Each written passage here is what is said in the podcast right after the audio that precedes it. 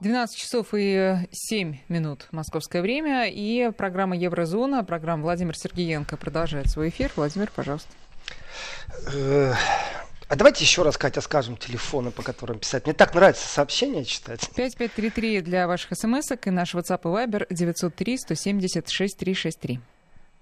Еврозона, Владимир, спасибо большое за ваши мысли, информацию и помощь по дому. Вот когда я прочитал и помощь по дому, думаю, так, господи, я что, у кого-то этот э, помогаю по дому, я слушаю вас в наушниках по мобильнику, делаю уборку, стирку. Как только все в доме закончу, мы с вами пойдем делать покупки на неделю. Всем советую совмещать приятное с полезным. Привет из Голландии, Юлия. Юлия, спасибо большое. Э, давайте, заканчивайте уборку и идемте закупаться. Я с вами полностью согласен, это правильно. Э, дорогие радиослушатели, вот те вопросы по поводу э, Северного потока-2, я их коротко отвечу, притом отвечу не совсем своими словами. Потому что что иногда э, нам кажется, что мы все понимаем, но есть вещи, которые вот такие, знаете, черт кроется в мелочах по Шекспиру. И э, вот этих вот мелочах иногда очень важно, чтобы не я с вами был источником, и мы друг друга понимали, а чтобы был бы независимый экспертный уровень, который бы понимали те, кто принимают решения. И вот вам в этом отношении есть Берлинский фонд науки и политики, э, латинская аббревиатура СВП. Это э, абсолютный научный подход в исследовании внешней политики. И этот э, фонд науки и политики, он консультирует правительство Германии и также другие органы Евросоюза. Так вот, 10 э, сентября они написали статью «Северный поток-2» это, еще раз, этот институт является действительно важным э, научным исследовательским фактором, и при принятии решения опираются не на эмоции зачастую, а именно на науку, на подход именно прагматичный. Так вот, э, из того, что там написано, давайте я не буду говорить, кто написал, как написал, но все очень просто. Пункт номер один – какие бы санкции сейчас не вводили против Северного потока-2, это никак не будет содействовать или помогать расследованию э, по факту или по подозрению применения э, боевого химического оружия на территории Российской Федерации. То есть, по, в принципе, по теракту в России. Второй пункт очень важный, что количество закупаемого газа у России – в Европе не изменится. Это то, что пробуют они все избежать. Это то, где они все постоянно врут. Это там, где врет Польша, это там, где врет Балтия, практически все три страны. Это там, где врет Украина постоянно, это там, где врут американцы. Никакой зависимости Европы невозможно от России, никакой зависимости Германии невозможно от России по одной простой причине. Потому что количество газа останется тем же самым, оно не изменится. Другое дело, что возрастет очень сильно риск стопроцентной доставки, потому что транзит не обязательно будет проходить без перебоев. И мы знаем, что если дать Украине возможность пошантажировать, они это с большим удовольствием могут сделать. При этом аргументация роли играть не будет. Э, роль будет играть именно факт того, что конечный потребитель в Европе не получит свой газ. И если зима холодная, я посмотрю, как Австрия э, будет разговаривать с Украиной и с Германией тоже, если это будет политическое решение.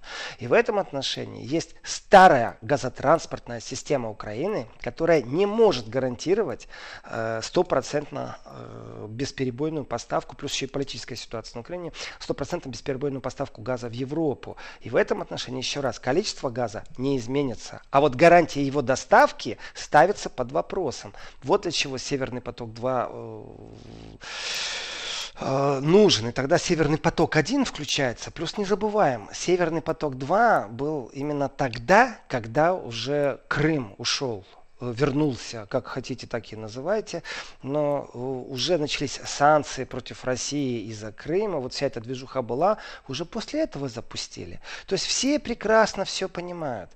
И с точки зрения экономической травмы для России не будет никакой на самом-то деле. Газ-то все равно в том же количестве закупается. И ну, кажется, что это больное место России или больное место э, Газпрома, ну, например. Но дело в том, что для сравнения это примерно так. У вас есть много, там, скажем, в рюкзаке килограмм какого-нибудь вещества, например, зерна, и еще второй рюкзак спереди, и еще и на голове у вас. И вы едете на велосипеде и пробуете этих там 100 килограмм зерна привезти на мельницу. Вот это ситуация, которая существовала с газом некоторое время назад. Э, и ГТС Украины в этом отношении это есть этот вот велосипед. Сейчас сделано все возможное, чтобы вот это зерно было доставлено не на велосипеде, а на хорошей железнодорожной платформе. Притом таких платформ несколько, при этом пути тоже несколько. Проложили рельсы, только в виде все это газопровода, и это гарантирует поставку.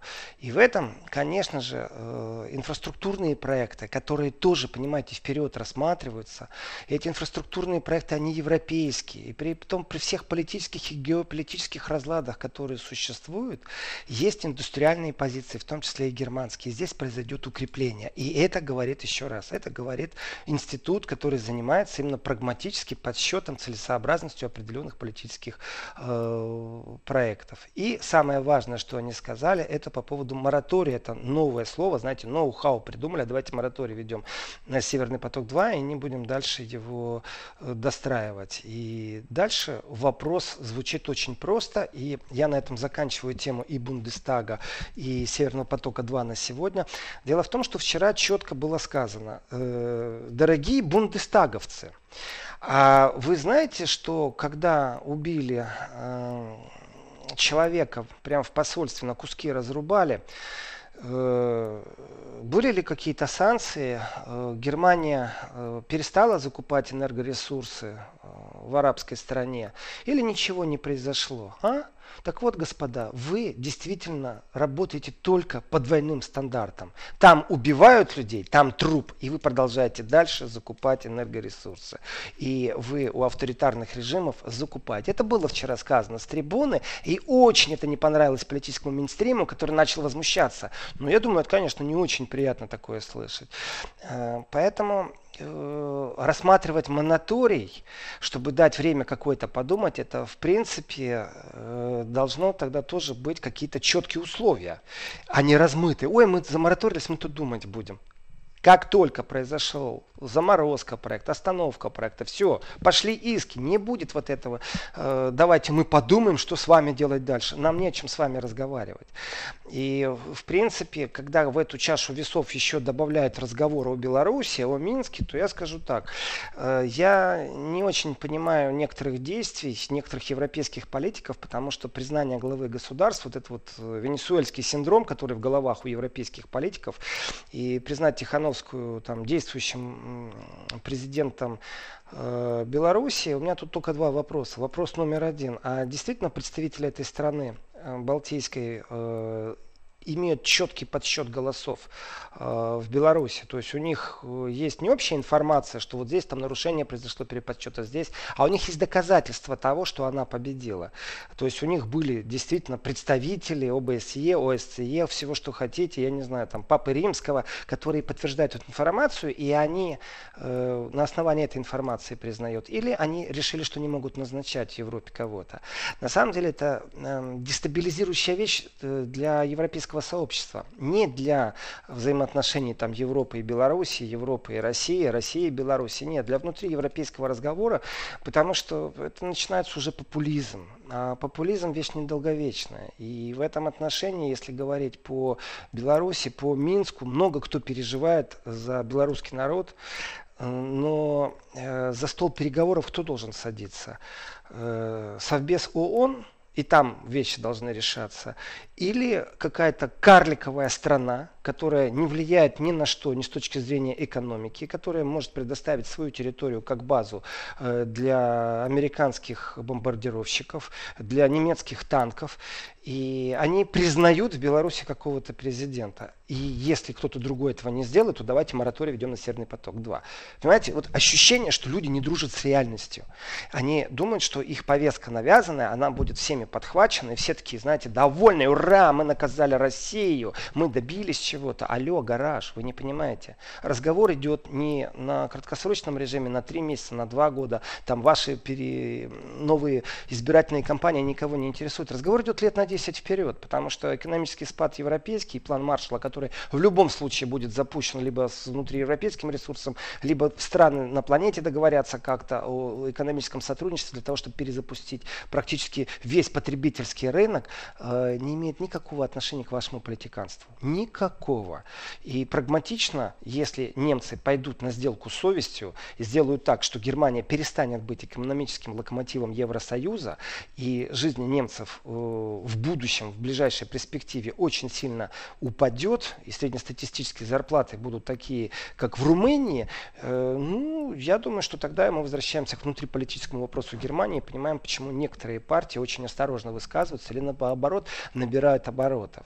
Так что разговор о том, нужен или не нужен Северный поток-2, перешел совсем в другое русло. То есть э, исследовательские фонды говорят о том, что нецелесообразно отказываться от Северного потока-2, и именно на эти исследовательские фонды опирается правительство Германии в принятии решения вопросов. Так что весь пакет сейчас, в том числе туда же можно положить и Сирию, и беженцев, и здесь мы мягко сейчас перейдем к беженцам, то э, разговор тогда будет сводиться действительно к будущему. Не европейских ценностей, они не изменятся в ближайшее время. И э, здесь вопрос, в котором можно дискутировать, понимать друг друга или не понимать. Разговор идет о наполнении потребительской корзины. Открыли холодильник, э, закрыли холодильник, и в какой машине вы ездите, как часто вы ее меняете, и сколько она жрет бензина. Все вопросы очень простые, потому что амбициозные проекты, давайте машина Тесла будет строиться под Берлином, потрясающе. А мы еще построим самую большую фабрику, э, которая будет производить аккумуляторы, потому что мы не хотим быть зависимыми от Китая, а аккумуляторы должны быть европейского производства. Ну, вы можете не зависеть от Китая по аккумуляторам, только расскажите мне, где у вас вот эта э, шахта, из которой вы будете добывать те элементы, в которых, э, из которых вы будете делать эти аккумуляторы. И тогда можно посмотреть на планету Земля совсем по-другому. Вот здесь война, потому что нефть нужна, а вот здесь война, потому что аккумуляторы будут строить. И вот так они развиваются, они об этом не говорят. Я настаиваю на формулировке, что потрясающая дымовая э, завеса, отвлечение внимания от внутриевропейских проблем, это благородно, конечно, э, переживать так сильно за Навального, но вот его так использовать, это уже злоупотреблять человеческим фактором. Э, и, в принципе, много кто понимает именно в политике эту ситуацию. Так вот, плавный переход к беженцам в Греции на острове Лесбос э, самый большой европейский лагерь по беженцам, там больше 12 тысяч человек, э, обнаружили 34 зараженных лица э, ковидом, после чего заблокировали этот лагерь. И люди внутри лагеря, они, получается, ну как вам сказать, они в шоке от того, что у них же специфические условия там выживания, палатки, шатры, контейнеры, э, и теперь они не имеют права покинуть, потому что у них где-то там на территории. То есть полное ограничение свобод. Я не могу себе представить, что если в каком-то доме или на какой-то улице нашли людей, зараженных ковидом, что всему дому запретили куда-то ходить и как-то ходить. А здесь запретили. И неудивительно, что пошли э, жители этого лагеря, беженцы, то есть люди, пораженные в правах. Их сконцентрировали в одном месте. И в прошлой своей программе сказал, я буду беспощаден, потому что европейская политика в этом месте показала полностью свою бездарность. Они прекрасно знали и прекрасно могли спрогнозировать, что будет заражение и как нужно быть в этот момент. И вообще проблема беженцев, она острая. И разговор идет всего лишь пока что о 12 тысячах людей. И эти люди в своей беспомощности имея навыки выживания во враждебной среде, по-другому как? Они беженцы, они добрались до Евросоюза. Они э, подожгли лагерь свой. При том, что у меня нет доказательств, этом не было, но судя по тому, что огонь возник сразу в некоторых местах, в разных одновременно, то, конечно, это не короткое замыкание и никакое не волшебство. Пожарные приехали, попробовали тушить, э, и люди стали забрасывать из этого лагеря пожарных камнями, бутылками, сопротивляться полностью этому процессу. Соответственно, теперь Замолчать это невозможно. Если неделю назад об этом говорили Вести ФМ, то э, сегодня об этом говорят все, на всем уровне. И вот точно так же, как неделю назад я говорил о том, что это полная бездарность европейской политики, особенно прав человека, гуманитарных, а также прогнозирования и э, работы в сфере взаимодействия по беженцам, это только права человека. Еще раз, это права человека даже если вы вычеркнете понятие гуманизм, есть еще понятие права человека, есть законы, по которым человек пересек границу э, Евросоюза и включаются уже сразу какие-то законы по отношению к этому человеку, хотя он не гражданин Евросоюза. И права тоже, и обязанности есть. И разговор, например, в Бундестаге, не могу я уйти от Бундестага, вы смотрите, а давайте предоставлять политическое беженство э, всем оппозиционерам России. Да, ребята, делайте это, я вас поддерживайте, вообще всем предоставляйте политическое беженство.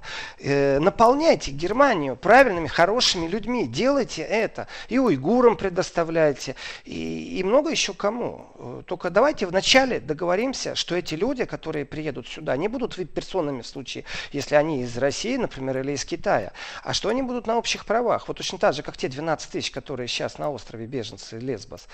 И э, вдруг ночью призыв прошел по ультралевым кругам. Вот эти вот хаоты, черный блок, серый блок, блок. Они на прошлой неделе подожгли пару контейнеров мусора, где-то полтора часа полиция не могла с ними справиться в Лейпциге. Э, ну, такой полностью хаос на улице, там бах и тишина, все, разбежались. То есть это профессионалы, э, большевики, которые находятся сегодня в меньшинстве. То есть настоящие революционеры.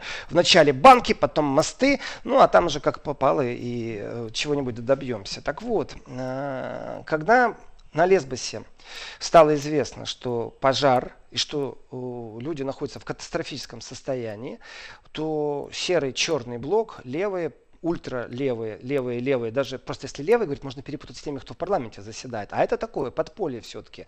Вдруг бросила клич, а давайте-ка э, поддажем э, и Лейпциг, и огонь Лейпцига будет солидарен с огнем Лесбоса. Ну, вы представляете сразу, э, если они до этого уже поджигали контейнера, до этого вступали в единоборство с полицией, то, конечно же, э, их контролирует и служба, Федеральная служба по защите Конституции, то есть орган, который как ФСБ называется. Понятно, что сразу силы, силы стали сталкивать. И тут вдруг левые, уже те, которые парламентские, призывают на демонстрацию, э, притом здесь и сейчас, в Берлине, и я еду по Берлину и у меня состояние шока. Я еще не знал на тот момент, что левые призвали и что в Лейпциге уже э, есть призывы, чтобы поджечь огонь солидарности.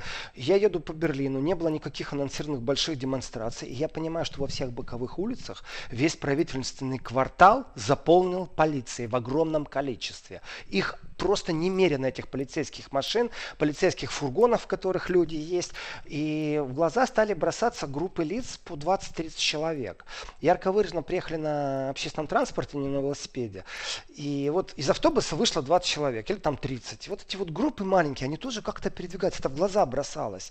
Полиция в большом количестве просто заблокировала весь центр так, чтобы туда невозможно было попасть. Я понимаю, что они дуют на холодное, и особенно, когда уже призывы в соцсетях. И в этом отношении я хочу э, тех, кто пользуется интернетом, обратить внимание на одно видео. Это очень просто найти его в интернете, нужно набрать. Австралия, арест беременной женщине. Э, зачастую нам кажется, что полиция на улице, произвол, который чудит, она выполняет какие-то жесткие установки. Э, и вот на Западе все по-другому. Так вот, на Западе все по-другому, потому что это разные вещи. Когда человек вышел на улицу, к нему подошли люди в гражданке, сказали, проедем с нами. Э, и тут же растиражировали это видео в западных СМИ. И я сейчас Беларусь имел в виду, конечно. И совсем другое видео э, из Австралии. Там люди, мужчины, полицейские, в квартире арестовывают женщину, за спиной надевают наручники и говорят, что вот, пожалуйста, ознакомьтесь с бумагой. Она в шоке, она говорит, у меня ультразвук.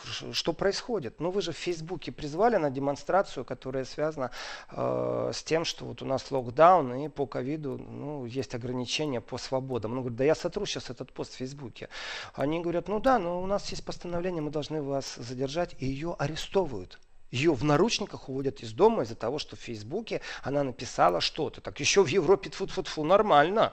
Э, выходят немцы на демонстрации э, по поводу ограничений, связанных с ковидом. А вот таких вот маленьких организаторов арестовывают в Австралии. Э, и, видео это есть. Я его видел на немецком языке, ну, есть на английском. То есть, кому интересно, посмотрите, но это правда. И к чему я это все? К тому, что понятное дело, что лидеров мнений отслеживают и соцсети контролируют реагируют, и за призыв в соцсети пришли домой и арестовали в Австралию. Эта тенденция может быть везде, потому что соцсети это значит сливают информацию, они значит мониторятся в соцсети. Поэтому осторожней с призывами, если вы находитесь в Австралии. А я знаю, что нас Австралия слушает. Так вот, э, после того, как пришло осознание, что что-то не то в Берлине, полиции слишком много и какие-то вот эти группы, я как раз на стороне полиции в данном случае. Правильно делают, что блокируют. Потому что эти хаоты, от них толку мало. Э, машины подожгут, мусорники подожгут, устроят уличный бой, потом разбегутся. То есть у них такие специфические цели. Они говорят, что чем дороже будет полиция с нами воевать, мы просто будем ультиматумы ставить, не будут считаться, значит мы повоюем. То есть это их такая вот э, революционная программа. И действительно среди них есть настоящие социал-революционеры, они себя так называют, э, и не стесняются, они знают, что за ними следят. Это целое такое настоящее подпольное искусство жить, и э, при этом они абсолютно не имеют никакого отношения к ультраправым, к нацистам, к неонацистам. Это левые, это социалисты, это большевики, только которые в меньшинстве. То есть большевики-революционеры, они тоже на спецучете. И разговор о греческом, о, о трагедии, которая в Греции с беженцами, э, понятно, что он перешел и в парламенты практически всех европейских стран. И вот первая страна говорит, мы возьмем 50 человек. Ну, потрясающе. Там 12 с половиной тысяч, ну больше даже. Э, вторая страна говорит, мы возьмем 150 человек. О, Господи, это что теперь? Каждая страна будет экстренно собирать э, правительство. При этом правительство понимает, что оно может очень быстро стать под давлением общественности, потому что демонстрации пойдут и э, гуманизм, и антигуманизм, вещи такие дискуссионные, но не, прощат, не прощают, если сделаешь ошибку. И начинается дискуссия, и да, вчера в Бундестаге было сказано, вы что, хотите сюда привести тех, кто поджигает собственные лагеря? Вы хотите их здесь поселить? Вы в прошлый раз что сделали? Вы из Венгрии взяли пару тысяч людей, оказав помощь Венгрии. Ну, мол, в Венгрии вот беженцы э, из Сирии. А чем закончилось? Что в Германии миллион появился? Вы вообще соображаете, что вы говорите? Вы сейчас возьмете, опять откроете границу для беженцев, э, и, и что дальше? И вот сегодня уже передали, что такое-то количество палаток, такое количество спальных мешков, такое-то количество э, еще чего-то там передает, например, уже Германия э, в Грецию, чтобы там построить э, хоть какой-то временный лагерь. Потому что что-то надо делать с людьми, которые добрались до Евросоюза. Но только у меня вопрос. Для того, чтобы все это делать, для того, чтобы об этом задуматься, нужно было, чтобы эти люди, после того, как их заблокировали внутри лагеря из-за того, что у них там больше 30 человек зараженных ковида, и вот эти тысячи людей стали заложниками бездарной политики Евросоюза в отношении беженцев. Мы же такие гуманисты, мы так переживаем за все гуманистическое. Нас так интересует оппозиция, но, к сожалению, при так их интересует оппозиция, они плевать хотели на то, что творится в Греции. Они плевать хотели, когда у Греции был конфликт с Турцией, который сильно притушевался. И вот здесь вот не могу не бросить очередной камушек в сторону Министерства иностранных дел Германии, точнее его главы Хайка Маса. Хайка Мас э, не смог ничего сделать в этих переговорах. И действительно Греция осталось только уповать на помощь Франции. И напоминаю, все-таки президент Франции послал и военные истребители, и вертолетоносец э, туда, Греции на помощь. И перепалка была ну, в Твиттере, слава богу, а не в, между боевыми кораблями Франции, Греции с одной стороны и Турции с другой стороны. Слава богу, между прочим. Да, сейчас у нас новости, а потом Владимир Сергеенко вернется в эфир. 12.35 и Владимир Сергеенко на связи. 5533 для ваших смс-ок. 903-176-363. WhatsApp и Viber. Можете, Владимир, писать. Владимир читает ваши сообщения. Иногда откликается. Владимир, пожалуйста. Катя, это вы меня сейчас, да, это вы мне сейчас так тонко дали понять, что я давно не, ничего вот не говорю по сообщениям. Сейчас начну, сейчас исправлюсь. Э, уважаемый Владимир, давеча на ФМ вы говорили о теории Бода, рассказ о западной пропагандистской методике работы с Россией. Я не смог в Яндексе найти ее описание. Подскажите, пожалуйста. Москва, Анатолий. Уважаемый Анатолий, э, теорию Бода не надо искать в Яндексе. Э, нужно попробовать написать это на английском языке, не на русском. Если вы не владеете, то онлайн-переводчик функционирует. Это так просто написать. Теория Бода. И это не имеет отношения к пропаганде. Это только одна часть. Это только один из этапов войны, которая ведется. И теория Бода была разработана вначале для того, чтобы в небе один истребитель против другого имеет это отношение действительно противостоянию России и Америки, но только в Корее даже. То есть это еще там все начинается. Но сегодня они просто ведут атаку. И по этим принципам ярко выраженно они действуют. И один из пунктов там действительно это пропаганда, отрыв союзников. И самое, что печально и грустно, просто ни один вопрос, ни один вы, Анатолий, спрашиваете по поводу теории Бода, э, она сильно уже расширилась, она приобрела приобрела другой вид, и она интересна тем, что действительно некоторые западные политики считают, что она действует по отношению к России, и они ее применяют. Но это, вы знаете, вот программы не хватит, это нужно доклад. У меня готовый доклад, будем думать, как его перевести, где опубликовать, потому что действительно очень интересно, и это методичка Запада, как они э, воюют с Россией. И самое страшное, вот из первого этапа, который ярко выраженно уже прошли, и он создан, мы подходим к третьему, когда война ресурсов начинается развивается по этой теории, после войны ресурсов уже переходит непосредственно к горячей войне, э, где уже в том числе и человеческий фактор включен. Так что ищите это только не в Яндексе, а на английском языке. Привет из Голландии. Э, тоже э, привет в Голландию даже. Тоже в наушниках. Спасибо из Португалии. Отлично. И Португалия с нами. Вы знаете, санкции делают Россию сильнее, пишет нам Португалия. А я согласен. А я согласен. Так, из Беларуси смотрела пародию на разговор Меркель-Трамп. Супер, вы большой актер, Владимир. Э, кто еще не смотрел, телеграм-канал Сергеенко легко найти. Да, там пародия на разговор, э, радиоперехват Меркель-Трамп. Есть, э, ну, больше 50 тысяч просмотров уже есть.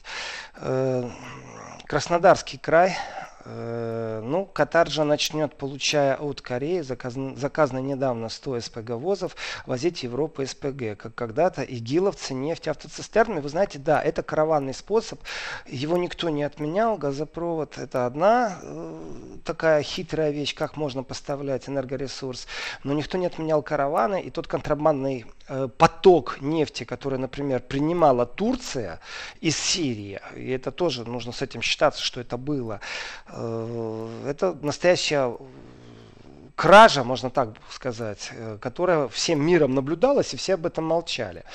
И вот этот вот караванный метод, я не знаю, там 100 СПК-возов или 150 будет, или 50, постоянно по кругу будут ходить.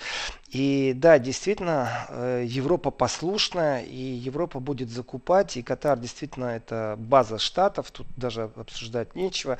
Но я скажу так, Э, вы знаете, в геополитике, в геостратегии Тут иногда думаешь, что вечером поедешь в гости к одному человеку, а заканчивается тем, что включаешься в прямой эфир на телевидении России э, или в YouTube канал Соловьеву. Так вот, все очень просто. Вот эти 100 СПГ-возов, когда захотят очень сильно из Катара уехать, э, пройтись и дойти до Европы, вполне возможно, что начнутся какие-то военные действия в Азмурском заливе. Вполне возможно, что сомалийские пираты начнут снова действовать. Тут, вы знаете, столько факторов. Еще неизвестно, кто от этого выиграет. Но считаться с этим надо, конечно. И то, что они максимально делают задержку Северного потока-2, то есть они истерят. У них действительно действительно такое ощущение, что какая-то беззубая злость, изо всех сил нужно что-то доказать. И оно сводится не к тому, чтобы вообще Россию наказать, а вот у меня ощущение все время, что они пробуют задержать постройку э, Северного потока, именно задержать. И, уважаемые радиослушатели, у кого плавает громкость, вы знаете, это не техники э, Вести FM эм виновны, это, скорее всего, сервера э, в вашем окружении. Потому что, вот как выяснилось в последнее время, когда происходят какие-то волнения, то независимо от страны, вдруг сервера сервера начинают работать не на полную мощность. Это наблюдалось в Германии, между прочим, когда вдруг интернет не работает, когда люди вышли на улицу демонстрировать. То есть э, такое ощущение, что этими серверами кто-то управляет откуда-то из океана. То есть немцы говорят, мы ничего не делали, э, а интернет не работал. То, что звук плавает, сегодня у нас нету проводной э, передачи радиосигнала, э, у нас сегодня все по-другому работает, так что это не техники Вести FM.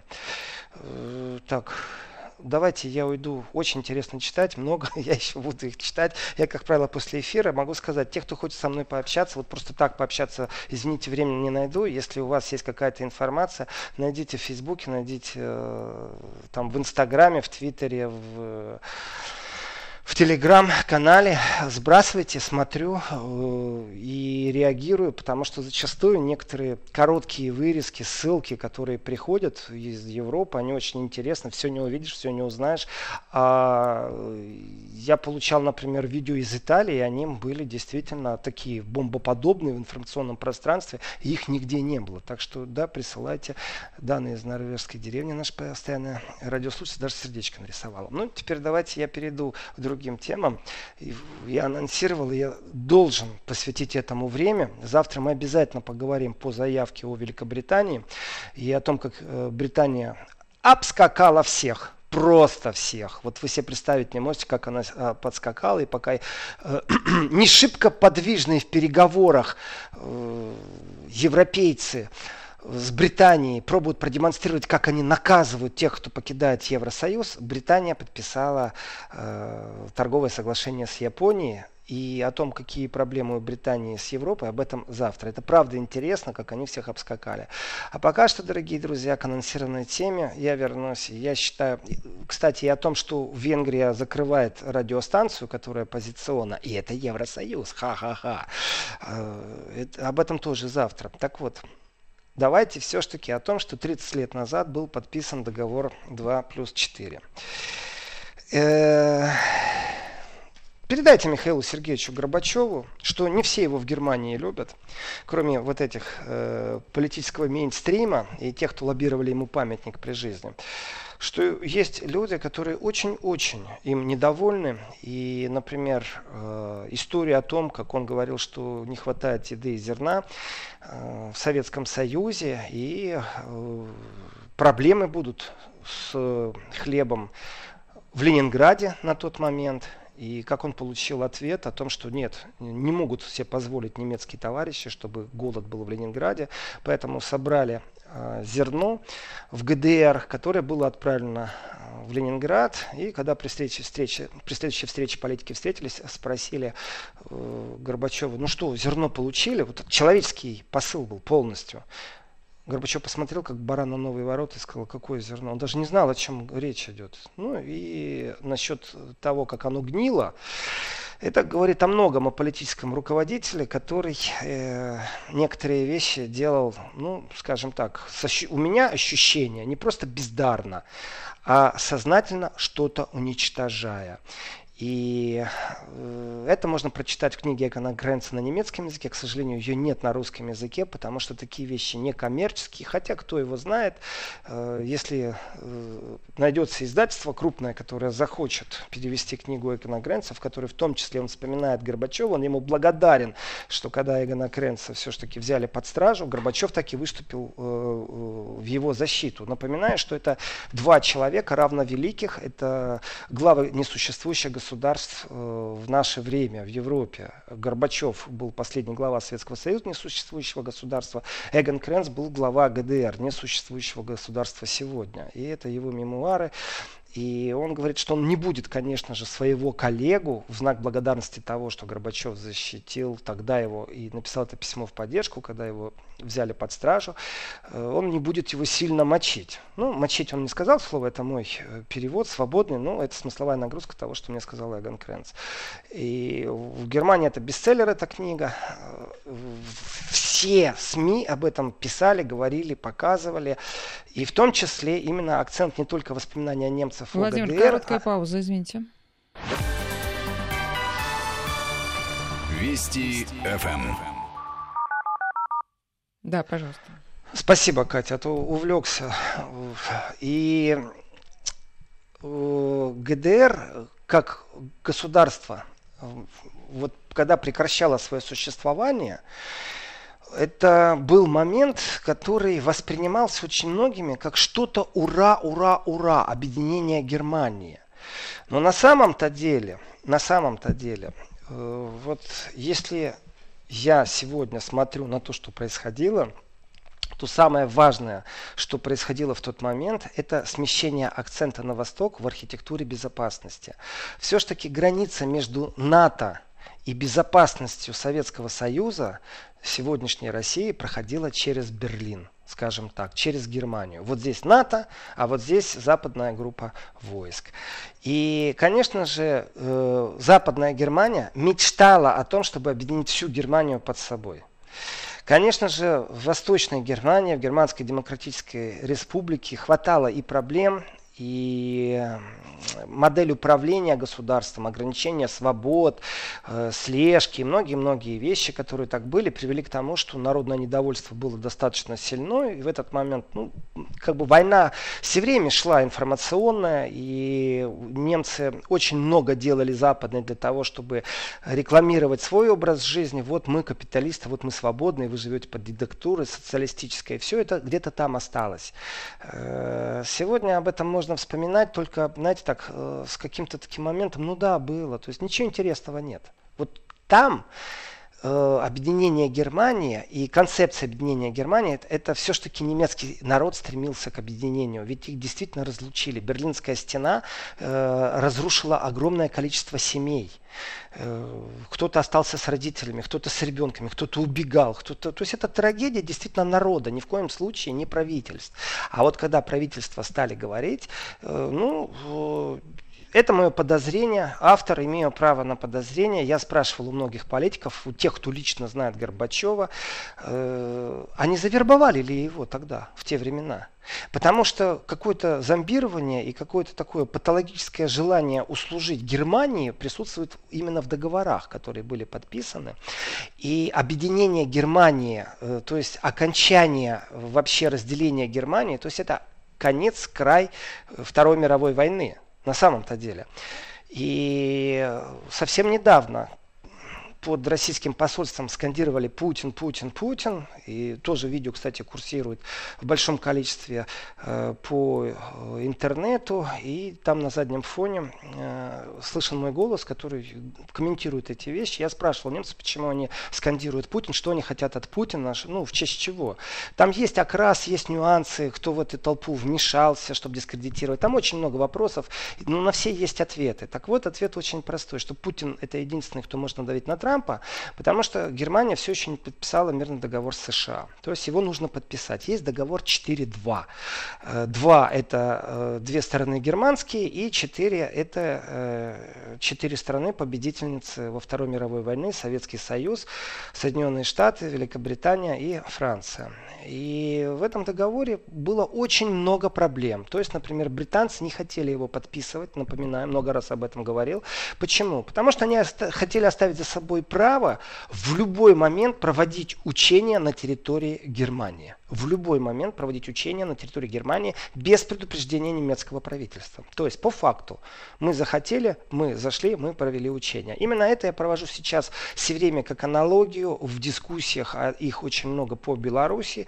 И говорю, что вы помните, тогда британцы очень сильно хотели. Знаете, почему согласились они этого не делать? Да по одной простой причине. То есть они не подписывали объединение Германии, хотя уже вроде бы как все сговорились, э, потому что все-таки считали Германию противником. Все-таки, не знаю, знали, как будет стратегически развиваться. Но если посмотреть на 25 лет вперед и увидеть, что граница НАТО будет проходить вдоль стран Прибалтики, и Балтийские страны, и Польша, и Румыния, и Венгрия, и все, что хотите, теперь и Украина, и Грузия, то если смотреть на все это как на стратегический план развития, то, в принципе, я бы тоже 25 лет, 30 лет назад уболтал бы э, британское руководство, что не надо больше настаивать на этом пункте.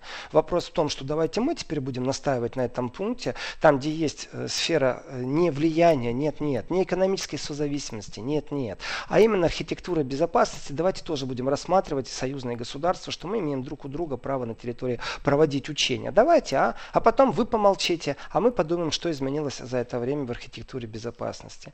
И э, немецкие СМИ не скрывают того, что есть критика в сторону Горбачева, э, потому что скрыть это уже невозможно, потому что время изменилось очень сильно. И тогда те деньги, которые Горбачев выбил, можно сказать, отступные, э, ну, такое ощущение, что, вы знаете, такой э, великий царь, богатый прибогатый, великий стратег, не нуждается ни в чем, ни о чем не думает, поэтому давайте там, ну, постройте дома для тех, э, кто служит сейчас в Восточной Германии. Ага, построили, в поля выселяли людей просто. И те смешные деньги, которые э, Германия обязалась вроде бы как заплатить за вывод войск, на самом деле они не заплатили ни копейки.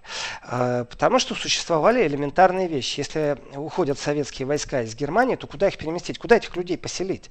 Давайте строить дома. Вот мы не готовы строить. А немцы говорят, давайте мы построим. Ну и по себестоимости бабах и э, им смету выдали. Ага, вопрос. А почему в этот момент Горбачев не сказал фразу, ну давайте американцы тоже из Германии выходят, Германия получает нейтральный статус, на территории Германии не будет никогда ядерного оружия и иностранных баз. Она имеет нейтральный статус. Почему он этого не сделал? Это пункт близорукости или предательства? Или он был так сильно под влиянием Гельмута Коля? Или пообещали ему какое-то супер лекарство или еще что-то? Я не знаю, у меня есть только версии. Я знаю, что это было неправильно. И что мы познаем сегодня пора, вот все плоды нарушения архитектуры безопасности, которые были тогда зарыты. Вот тогда эта ошибка была грубейшая и страшнейшая. И единственное, что там, мол, на территории ГДР, то есть на территории Восточной Германии не будет ядерного оружия. Э, ну, база-то американская стоит, ФРГ. Ну, если так тут посмотреть на карту. Ну, ну подумаешь, господи, э, сколько тут из ГДР в ФРГ ехать? Вообще границ-то нет, вообще по всей Европе нету. И в этом отношении, конечно, конечно, э, подписание договора 4.2 для немцев это было что-то большое. Вот как для народа. Э, вопросы спорные по недвижимости, сумасшедшие вопросы. Вот представьте себе, жила еврейская семья, у нее отобрали дом. Этот дом отобрали нацисты, вот настоящий хороший дом, там занимались они бизнесом. Э, отобрали нацисты, поселились. Тут заканчивается Вторая мировая война, нацисты убегают, и эта территория теперь принадлежит ГДР. Э, соответственно, приватизируется, национализируется, и это принадлежит ГДР, государству ГДР. Проходят годы, и ГДР э, говорит, вы знаете, а мы не в состоянии этот дом содержать. И выставляют на торги. Какая-то ГДРовская семья его приобретает.